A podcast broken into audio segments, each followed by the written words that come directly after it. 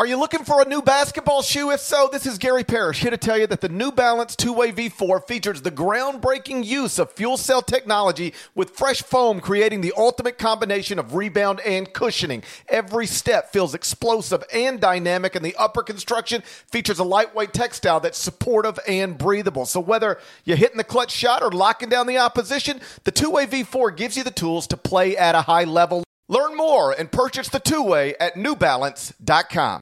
Robert Half research indicates 9 out of 10 hiring managers are having difficulty hiring. If you have open roles, chances are you're feeling this too. That's why you need Robert Half. Our specialized recruiting professionals engage with our proprietary AI to connect businesses of all sizes with highly skilled talent in finance and accounting, technology, marketing and creative, legal, and administrative and customer support. At Robert Half, we know talent. Visit RobertHalf.com today. Hey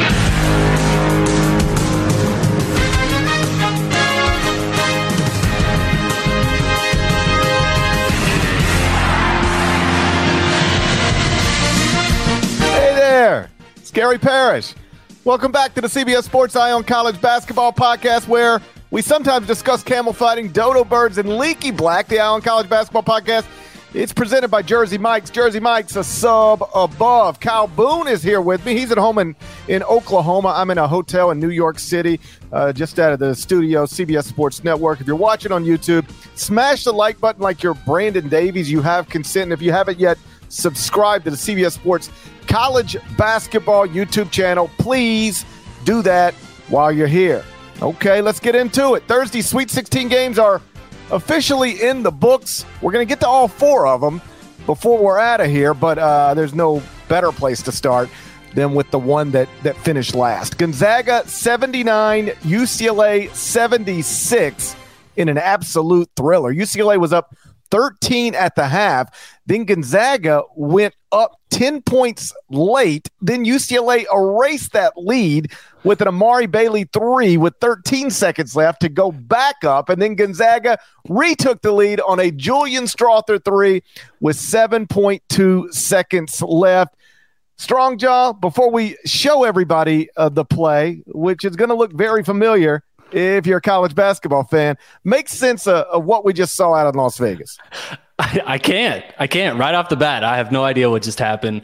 Uh, Gonzaga could not stop UCLA on offense for 25 minutes of this game, and I had it on my second screen thinking this is this is not even going to be close. UCLA is running away with it. Amari Bailey was big in the first half, and Gonzaga storms back. They take the lead, and you think, okay, Gonzaga's got this, and then they don't have it, and UCLA takes the lead late. Amari Bailey makes a big shot. And suddenly, you, Gonzaga's on the ropes. And then, lo and behold, as as we'll allude to here in a moment, Julian Strawther from the logo pulls up from three. He's the hero of the day. Huge game for him. Huge game for Drew Timme. The Zags moving to the Elite Eight. One of the best games. I don't want to be too hyperbole, too, too in the moment, but this feels like definitely maybe the best game of the NCAA tournament so far. We had two really good ones tonight.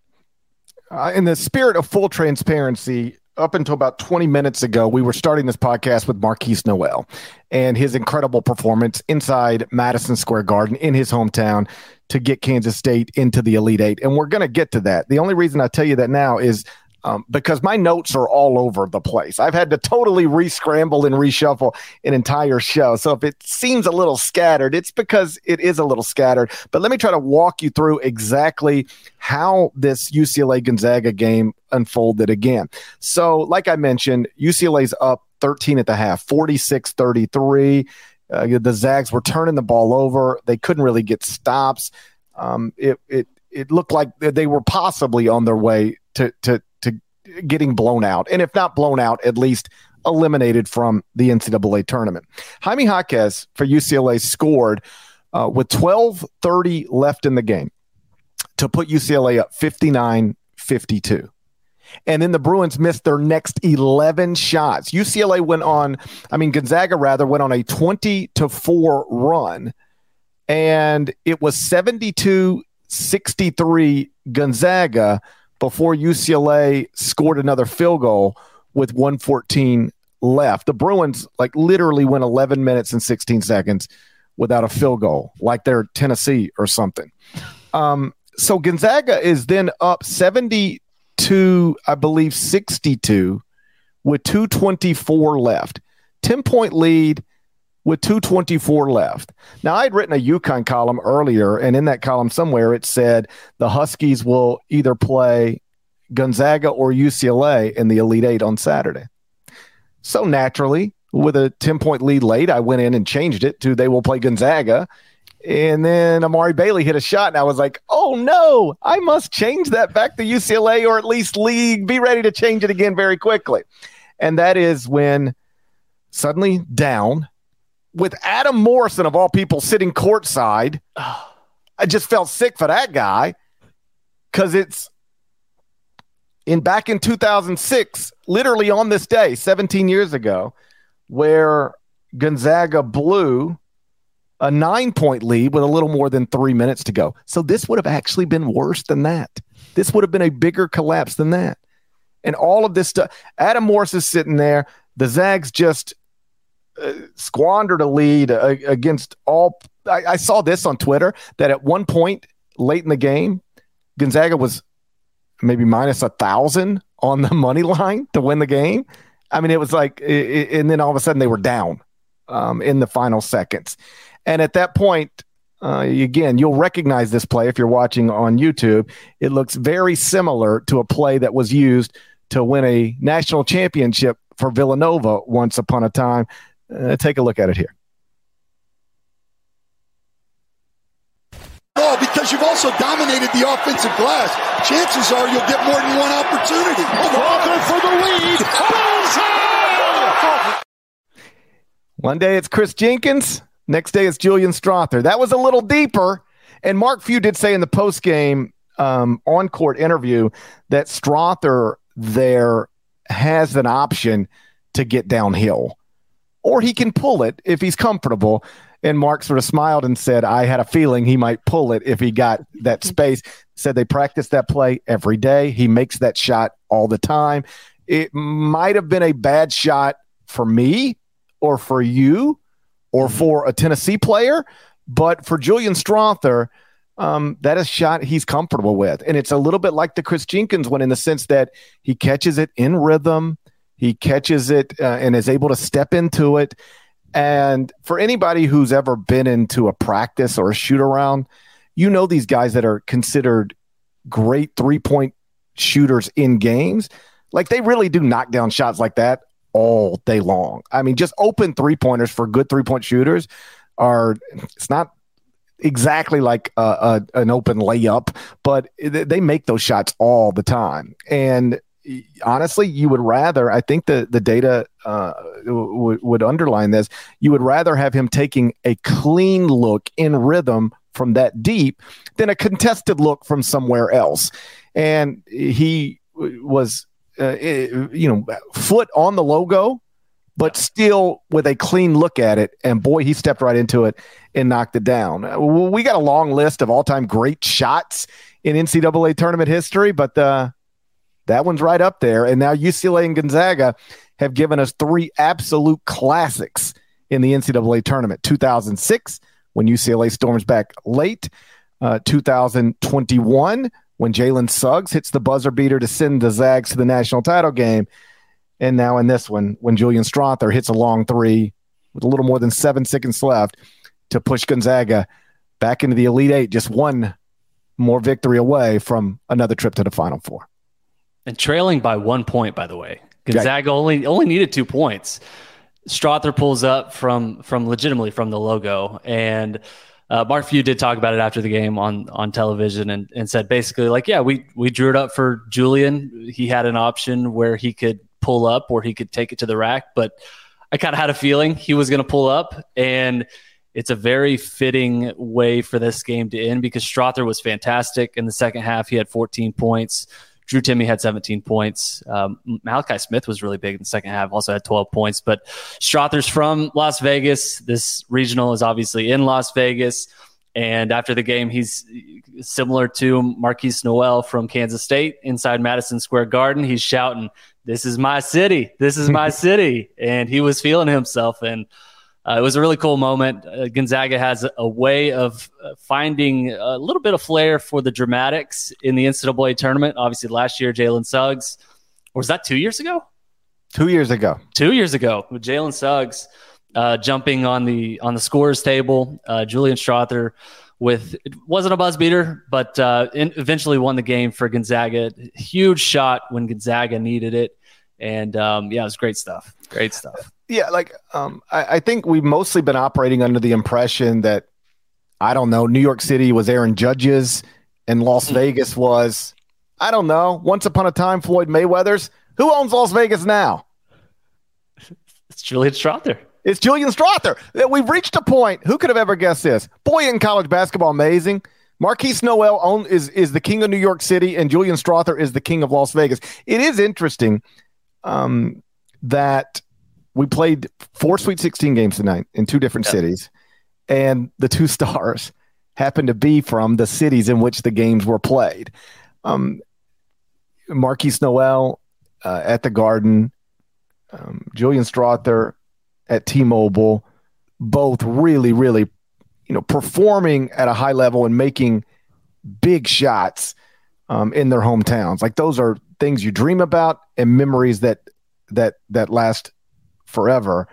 And you mentioned Timme had, I think, 17 in the second half. He had 36 in the game.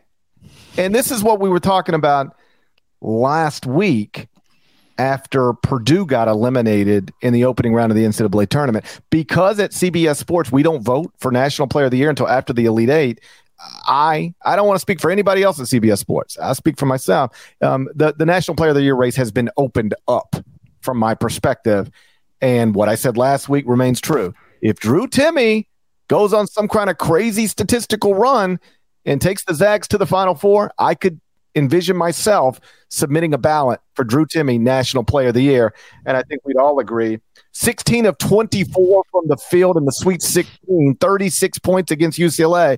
Well, that is a that is a wild statistical run, and he's maybe maybe one more big game, one more win away from from being the National Player of the Year. At least at least on the ballot, I'll submit. Yeah, that was my preseason prediction. Drew Timme over Oscar Tshiebwe. Um, so that would be interesting. Uh, c- interesting matchup for Gonzaga and for Drew Timme in the next round. By the way, we won't we won't get to the the preview, but Adama Sanogo, Donovan Clingan await the Zags. So that'll be fun. Uh, good matchup in in the next round. Uh, Timme was awesome though. Thirty six points, thirteen rebounds, just tremendous needed him. Uh, Gonzaga, you know, advancing into the next round, thought they were going to blow it. Um, UCLA just did not have the horses, and you know, eventually, eventually, the Jaylen Clark injury going to catch up to him. Finally, did. No Adem Bona tonight too. Um, so yeah, I, I'm glad you said it because I didn't want to have to say it. I think Yeah. anybody who listens to this podcast knows how uncomfortable I am patting myself on the back, how uncomfortable I can be telling you I told you so. I know. But I mean, You who was out it. there? Who was out there saying consistently at some point the Jaylen Clark injury is going to catch up to you? At some point, the Jaylen Clark injury has to matter. I mean, I watched four basketball games tonight, and you'll never be able to convince me that, you know, if UCLA had Jaylen Clark, this could have gone down differently. Similarly, if Michigan State would have had a healthy Jaylen Clark, Tom Yeah. Izzo could be coaching in the Elite Eight again. And if and if Rick Barnes had a healthy Jaylen Clark, Tennessee, I mean, they'd have probably still lost and probably still scored in the 50s, but still they could have maybe held FAU to a little lower number, you know? Yeah, Healthy Jaylen Clark. doesn't get enough I, I hate I hate that it took this type of thing to happen to make everybody understand exactly what a healthy Jaylen Clark can do for you. Mm. But here is UCLA gone in the Sweet 16 after being a two seed in the NCAA tournament, at least in part, possibly because they did not have a healthy Jaylen Clark. I tried to tell you. I knew I'd be right eventually, You're right, GP. You're right. Clip that. You're right. Making me very uncomfortable to, to say that myself and to hear other people say it. But I do Such a humble man. but I do appreciate it. you mentioned it. West Regional Final. It's going to be Gonzaga and UConn, and that's because the Huskies beat Arkansas's brains in on Thursday night, 88-65. We'll get to that one next, but first a word from our partners. Yes, somebody in the comments wondered if I thought uh, healthy Jaylen Clark could have helped Ark. I don't even think a healthy Jaylen Clark was going to help Arkansas. Not today. It, it, not not in this one because the final score was 88-65. Jaylen Clark's worth a lot. Healthy, not 23 points. this game uh, was uh, a blowout, really, for the final 30 minutes. UConn led by double digits, barely 10 minutes in, by as many as 29 in the second half, won by 23 points. I won't ask you if you're surprised UConn won because UConn was supposed to win. Um, but are you surprised that Arkansas wasn't even competitive in this game? Because I, I, I thought UConn would win. I thought UConn would cover. Uh, there, yeah. There's um, my, my public picks are out there uh, to prove it, but I didn't think Arkansas would get run off the court the way it got run off the court. I mean, the game again for the final 30 minutes was not even competitive. Yeah, I think I'm surprised that Arkansas did not keep this close on one hand. On the other hand, I'm not surprised that UConn blew the doors off of this UConn team. This UConn team that we've seen at various points throughout this season has played like the best team in college basketball. And people look at UConn, they see the four next to them on the bracket and think, oh, they're a four seed. They had a pretty good year. They had some ups and downs. But when they were hot, when this team was really rolling, I think they were the best team in college basketball. Now, you could put Houston up there, you could put Alabama up there. Um, we could have an argument about it. But UConn, for stretches during the season, was unquestionably a top three team in college basketball. And they were annihilating people in in the same way that Alabama kind of annihilated people in the SEC. And so I thought Arkansas would be a little bit more competitive. They have a ton of talent on this team. It's it's shocking that they would get blown out in the way in which they got blown out. I mean, several five stars on this roster: Anthony Black, uh, Nick Smith. You know, guys who I think will be top ten picks. Black was really good. Had 20 points. Nick Smith um, did make a start tonight. He had 11 points. Devo Davis only three points. He had, he got in foul trouble early. Um, Ricky Council had 17, but was somewhat inefficient. So yeah, I mean, like this this UConn team, I think they are finally meeting the expectations that we had throughout the season for them. They are being more consistent on a regular basis, and when they are playing at their peak powers, I think they're maybe one of the best teams in college basketball, and they're obviously advancing and doing so pretty convincingly. Yeah, I think everybody knows at this point that you know UConn started 14 and 0 with 13 double digit wins, including a 15 point victory over Alabama. I've said that so many times I have it memorized, like better than my kids' birthdays. I have to think about when my kids' birthdays are more than I have to think about this. UConn started 14 and 0 with 13 double digit victories, including a 15 point win over Alabama. I could say it in my sleep. I might be saying it in my sleep right now. It's so late. You don't know. You don't know if I'm awake or not. Then, um, UConn lost six of eight. They went two and six in a stretch in their Big East schedule. And then they won 11 of 13. So they entered this game 27 and 8. Now they're 28 and 8. And just because they are a four seed, um, doesn't mean that that's an accurate reflection of the caliber of this basketball team right now. Um, they're a, a four seed in the bracket that is now ranked third at KenPom their KenPom ranking is better is is is is better than their actual seed. Like, go find another team that that applies to. I mean, Houston is is a one and a one. Alabama's a one seed, but two at KenPom. Connecticut's a four seed, three at KenPom. Connecticut has a better KenPom rating than it has a seed. And I'm not even debating whether they're underseeded. Like the, you you you see the resume and the resume did include a eight game stretch where they lost six of those. But I remember talking to Norlander about it even during that stretch or right after that stretch and pointing out that if you sort the I don't know if you know you can do this, but if you sort the data over at barttorvik.com, even in that stretch where UConn went two and six, they were still performing like a top 30 team in America. So they weren't playing badly. They were just losing games. And I know that might sound weird, but the data was the data. Well, now they're playing really well again. And no escalators, the wonderful mm.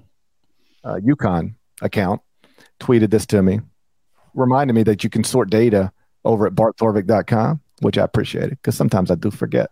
That's awesome. But if you sort it from February 1st to this day, do you know who the two best teams? It's trivia time. Do you mm. know best teams in the country are since February 1st, according to barttorvik.com? Okay. Okay.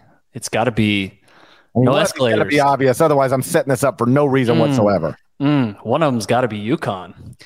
The other one, one of them is be, UConn. That's... Mm. Part of me thinks no escalators. Eye on College basketball listener, maybe leaning UCLA, but I'm gonna go. I'm gonna go Houston. I, I think it's Houston. The numbers love. Number Houston. one is UConn since February mm-hmm. 1st. Number one is UConn.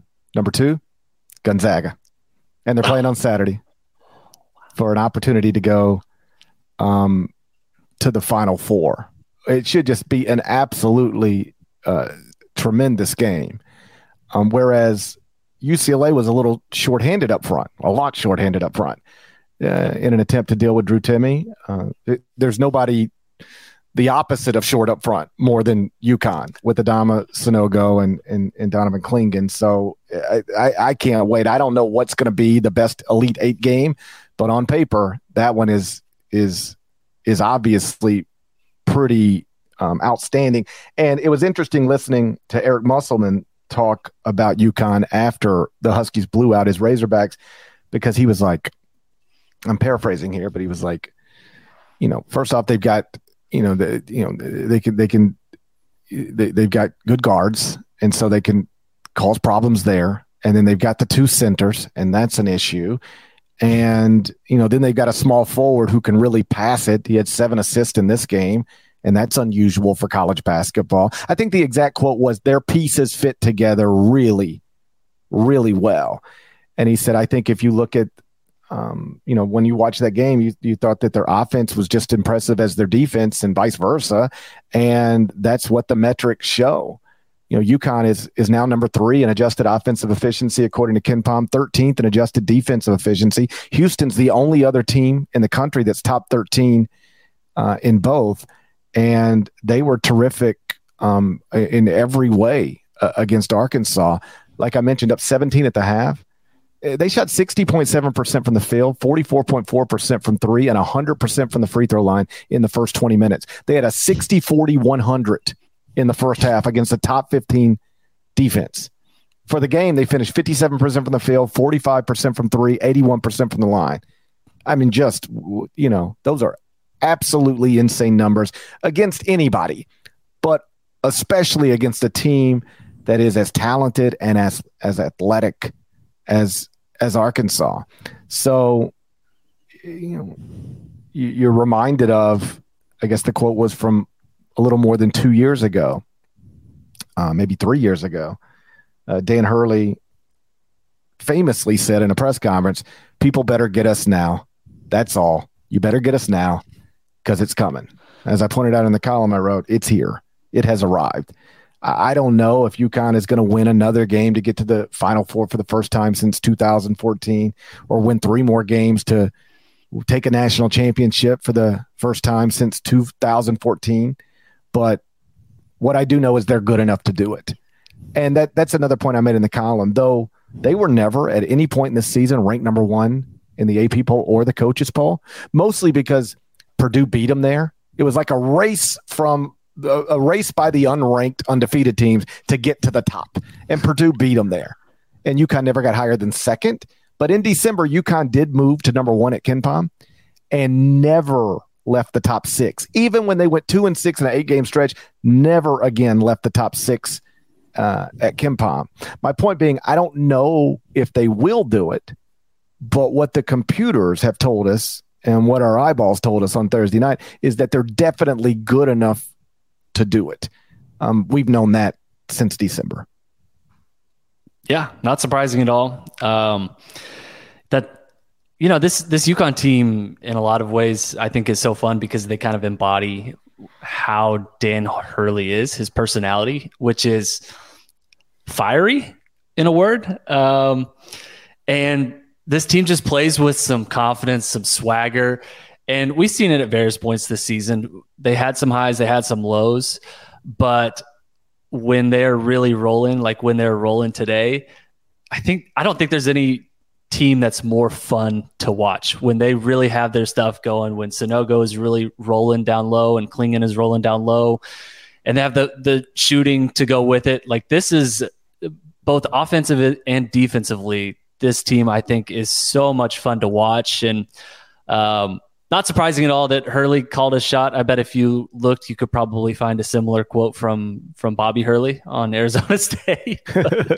um, yeah, I mean, like they have really blossomed in a way that the pieces just fit. Like like Muscle like Musselman said, the the shooting works, the guards work, everything seems to be working at just the right time, and the confidence level is at a level we haven't seen. And, and when you blow out an Arkansas team that was this talented, and I get uh, not the highest seeded team. Uh, this Arkansas team was was only an eight seed, but talent wise, I mean, this was like a three or four seeded team uh, in the NCAA tournament, and they just blew the doors off of them. So I think this could really change kind of their trajectory moving forward.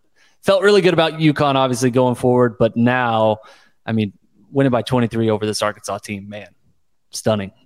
So now it's going to be UConn Gonzaga. We now have tip times 8:49 p.m. Eastern on Saturday night against uh, 8:49 uh, p.m. Eastern on Saturday night. It'll be on TBS, and UConn has opened as a two-point favorite. So even though UConn's the fourth seed, Gonzaga is the three, based on those strong computer numbers and the idea that you could reasonably argue nobody is playing better basketball right now than UConn. UConn has opened as a two-point favorite over Gonzaga. The total opened at 153 0.5. You mentioned that you don't know if there's a more enjoyable, entertaining, more fun team to watch uh, when it's operating at a high level than UConn.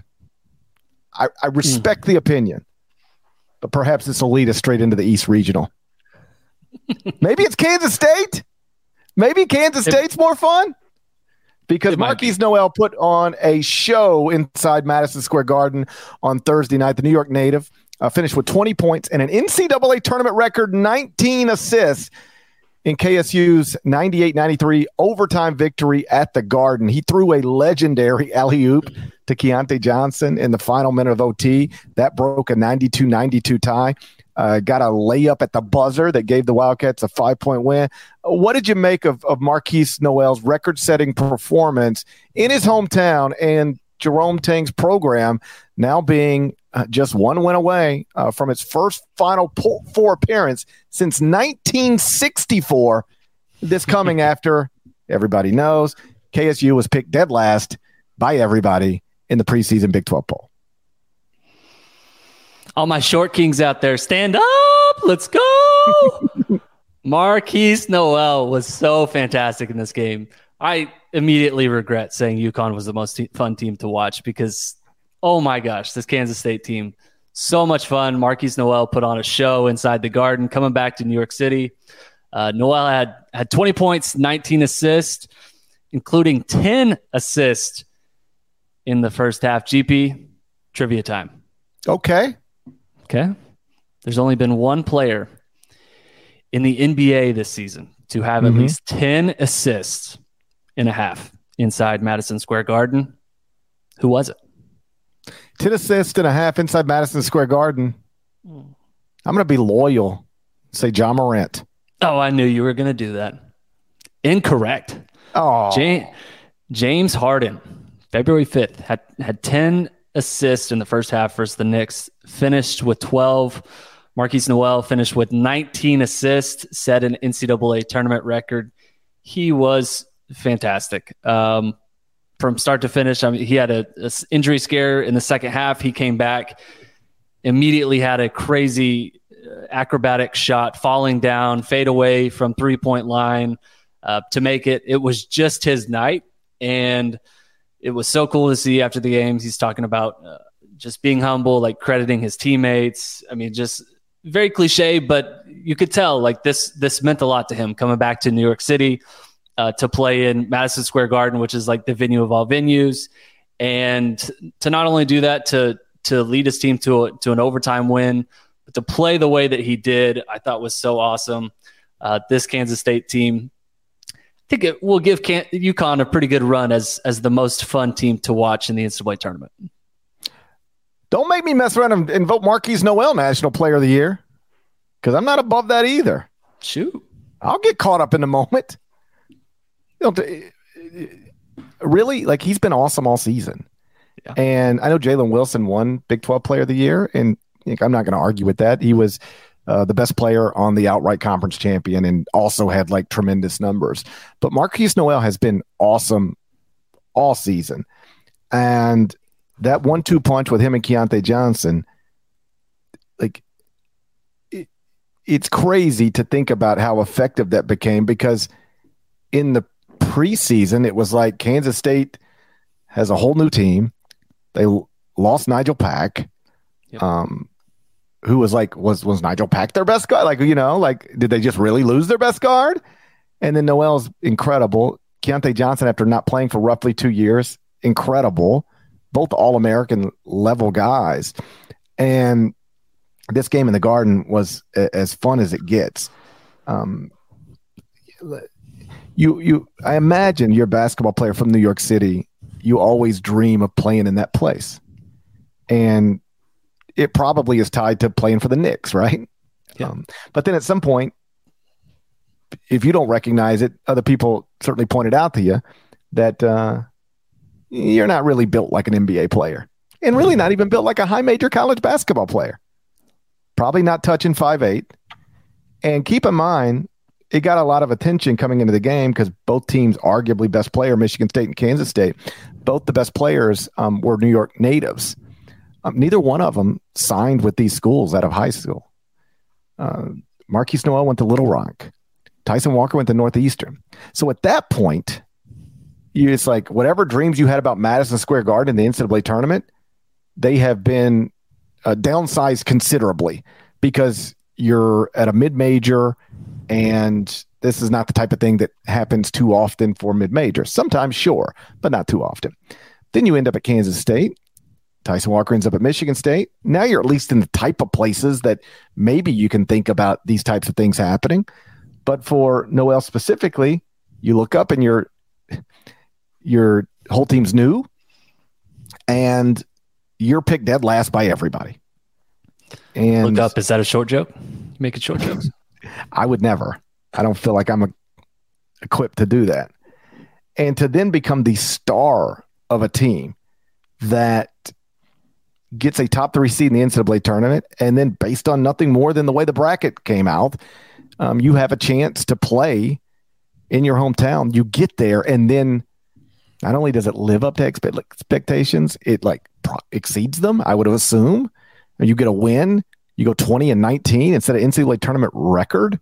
I mean, usually when you dream about perfect situations, the dream doesn't. It might go well for you, but like it doesn't usually go perfect like the way you would want it to go.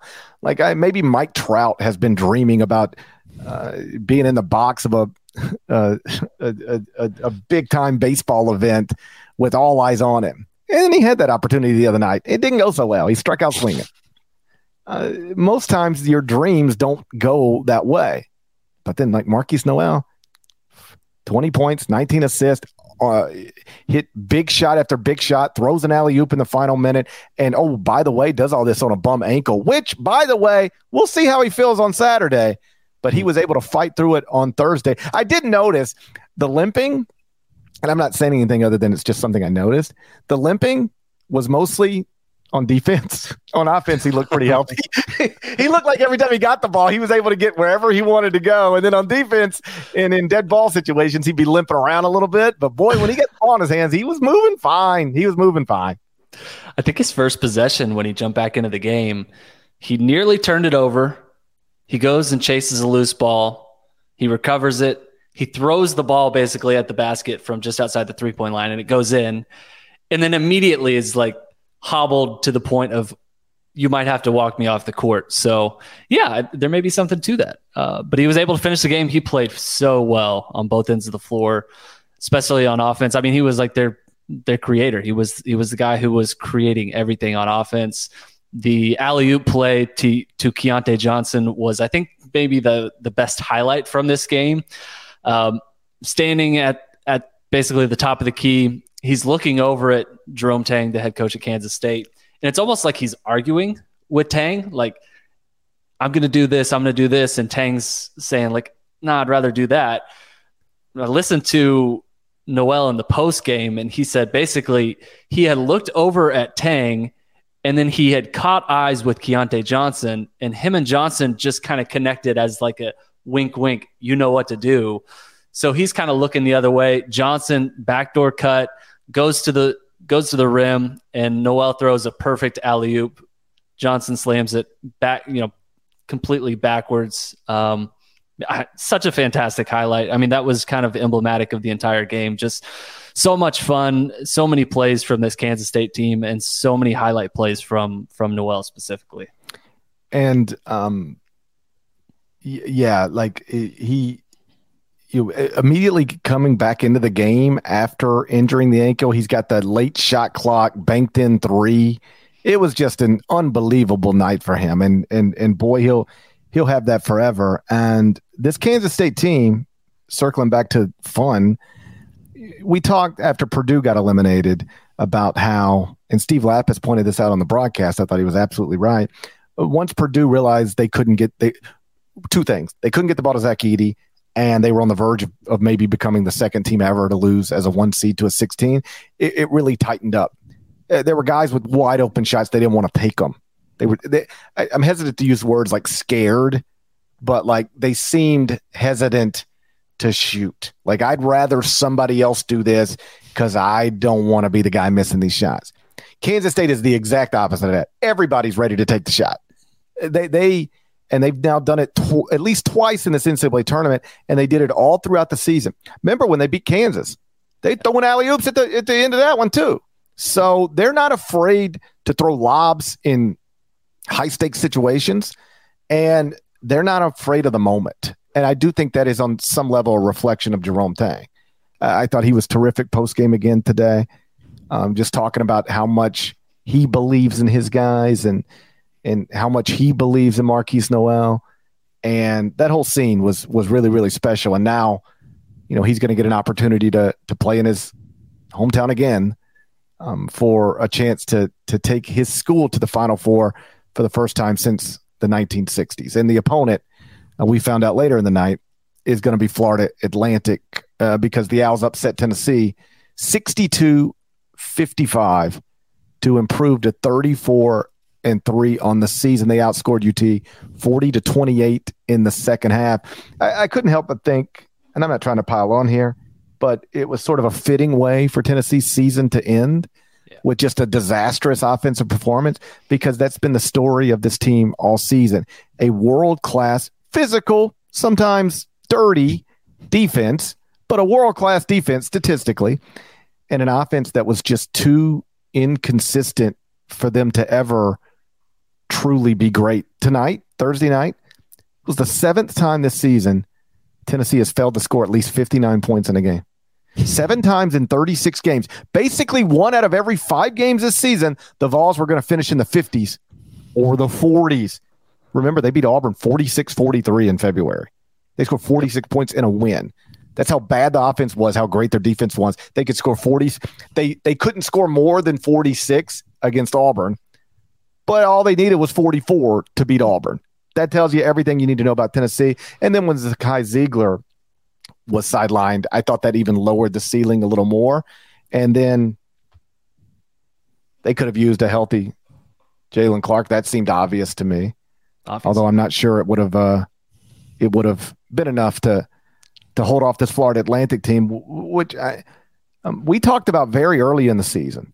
This team has always been good, and one of the times I was explaining why why I didn't think Charleston belonged in the top 25 I wish I had time to go pull this quote. I, I, um, but it was something along the lines of, if you're looking for a mid-major with a great record to rank on your top 25 ballot, ballot, Florida Atlantic is the one you should be ranking right now. If you look at the resumes, the computer numbers, everything at that point in time, there was nothing, literally nothing, that told you Charleston was better than Florida Atlantic. And I, I didn't, I, I hated that because it came across like I was like crapping on Charleston. I wasn't as much as I was saying the Florida Atlantic team is the is the mid major that deserves the national attention right now. And here they are all these months later, 34 and 3 and the point spread has posted for that one uh, as well. On Saturday, Florida Atlantic and Kansas State are going to play inside the Garden 6:09 p.m. Eastern and Kansas State has opened as a 2-point favorite. That can't be right. You you don't think it's right that Kansas State has opened as a 2-point favorite? I'm looking at the Florida Atlantic line right now. KenPom has them favored by 1. Betting market said take Markquis Nowell inside the Garden. Okay. It happens sometimes. Um, yeah. There was some late line movement today too. There was, yeah, was late State. line movement in that one. Kansas State was favored at KenPom. Michigan State was favored all week by like a point, and then some late yep. money appeared to come in on Kansas State, and Kansas State was technically a favorite um, at at tip off. Uh, and Kansas State, uh, at least according to what I'm looking at, ha- has opened as a two point favorite hmm. over FAU uh, on on Saturday. What did you I, make of the way Florida Atlantic got here? Yeah, my surprise is actually that Kansas State isn't like a four or five point favorite. Um, really impressive stuff from Florida Atlantic. Not surprising that Tennessee flamed out. Thought they would do so earlier. Um, this is a this is a Tennessee team all season that has been amazing on defense, suspect on offense, and knows Zakai Zeigler. I think there was some concern about where their creation would come from, where their offense would come from. And that was already a question. So, um, Tennessee, maybe they're the real computer trickers. Their defense was great all season. Their offense just was never quite at the level that I think was really necessary for them to make a real run in the NCAA tournament. Could not um, keep up with Florida Atlantic. And this is a good Florida Atlantic team. They've won 34 games now. Um, they were really, really feisty down the stretch. Johnell Davis was again fantastic in this game, had 15 points. And so, yeah, t- Tennessee's season officially comes to an end. Florida Atlantic somehow, somehow a nine seed, 34 win nine seed going on to the Elite Eight. Um, GP, I think we're going to need some hoot owl noises. Okay, listen. listen to this. I went and did actually try to find some owl noises. I was gonna I was gonna try to do this. Do you know that different owls make different noises? There is no one consistent owl noise. Did you know that? As an Oklahoman, like everybody thinks everybody yeah. thinks owls are like whoo, whoo, yeah. whoo. But I went and listened to a series of owls, mm. and none of them were whoo, whoo. None of them. Like I listened to the barn owl there's a thing called a barn owl. Right, of course. It's intense. Like it's too much. It almost sounds scary, like a horror movie. So then I was like, well, that's not an owl I want to impersonate. And then I went and I found the Eastern screech owl. Oh. It sounds like Cardi B. Just trust me. Go listen to the Eastern screech owl. It sounds just like what you'll hear is Cardi B. All right. Actually, I I I need to correct myself. That's the Eastern screech owl. Sounds like Cardi B. Mm. Western screech owl was the most normal owl noise I heard relative to what I think owl noises should sound like. And then the on the barred owl, and it just sounded mad, like it was upset. So that's a long way of saying I haven't quite perfected my owl noises yet. In fact, I don't even really know what owl noise I want to make. I don't know what kind of owl I am but I do know yeah. I am an owl. Look at me. I'm an owl. Ooh. Ooh. Ooh. Now, if we played WAP, I would sound just like an Eastern screech owl. Should have played WAP. I don't know. You know don't, I- I don't know. I don't know why we don't have WAP as a drop. You know what I did before this? What'd you do before this? I practiced my owl noises. Are you ready? You have owl noises. we have many owls in Oklahoma. I don't know why.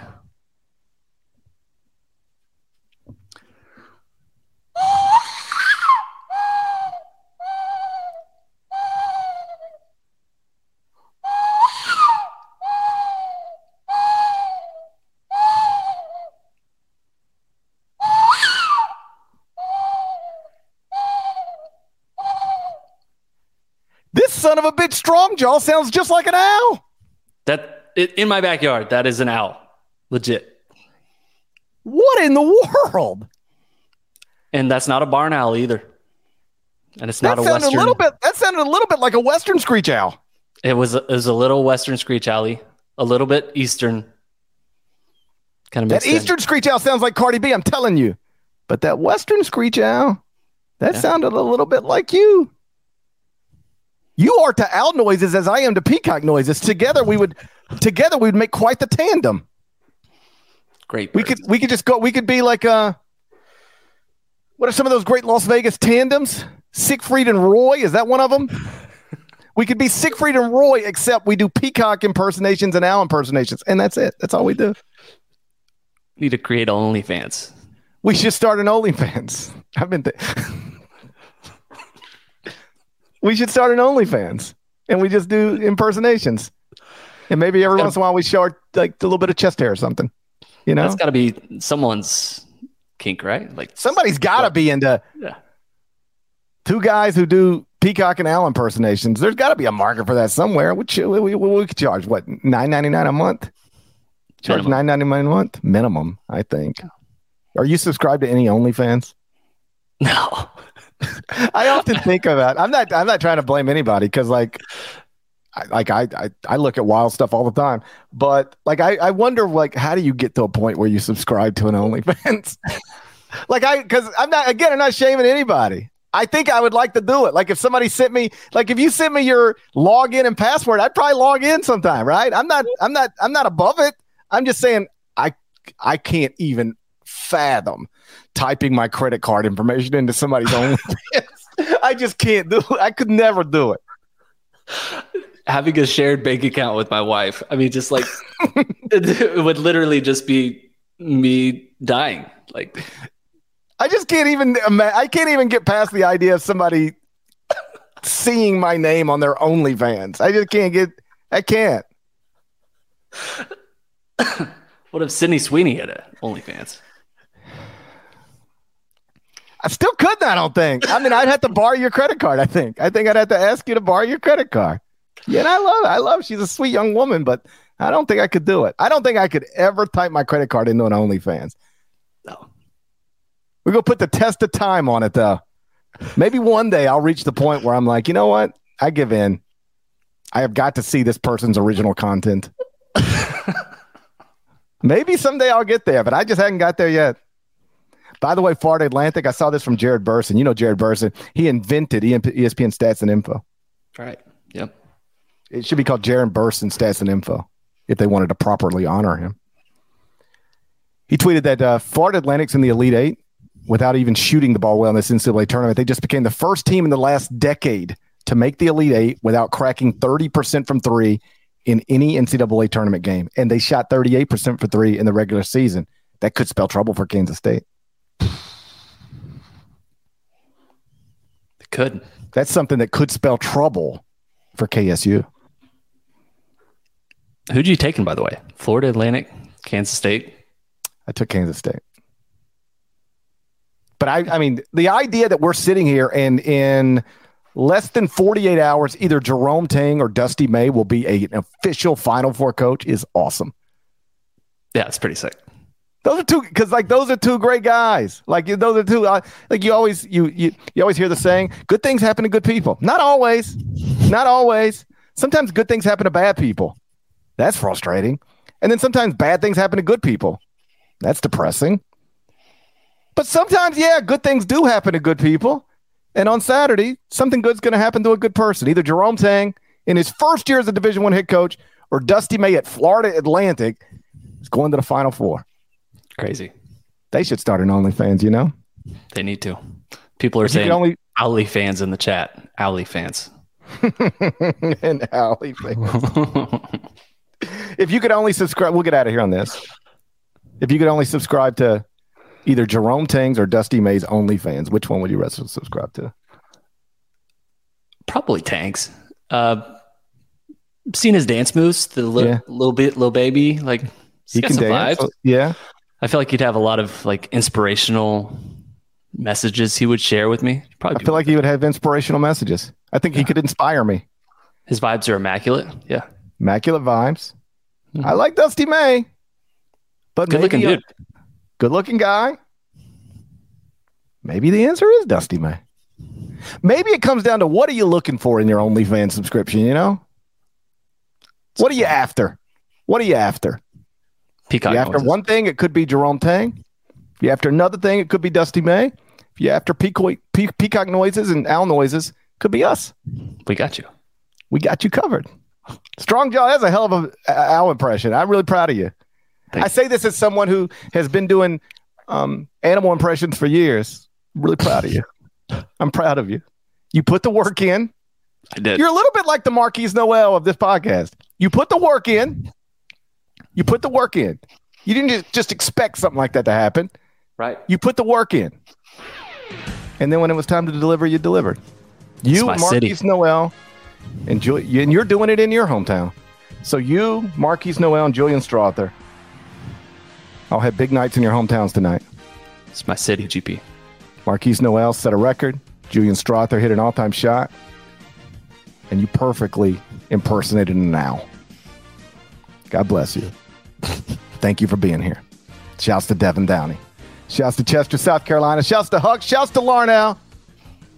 Thank you guys once again for watching, listening. On College Basketball Podcast. If you're not subscribed, please go subscribe anywhere you subscribe to podcasts, including Apple Podcasts and Spotify at Apple. Five stars, leave a nice review. There's more of us than there are of them. That needs to be reflected in the comments. If you're not subscribed to the YouTube channel, do that. And then I'm going to be here late Friday after the next round of Sweet 16 games, and we'll do it all over again. Till then, take care.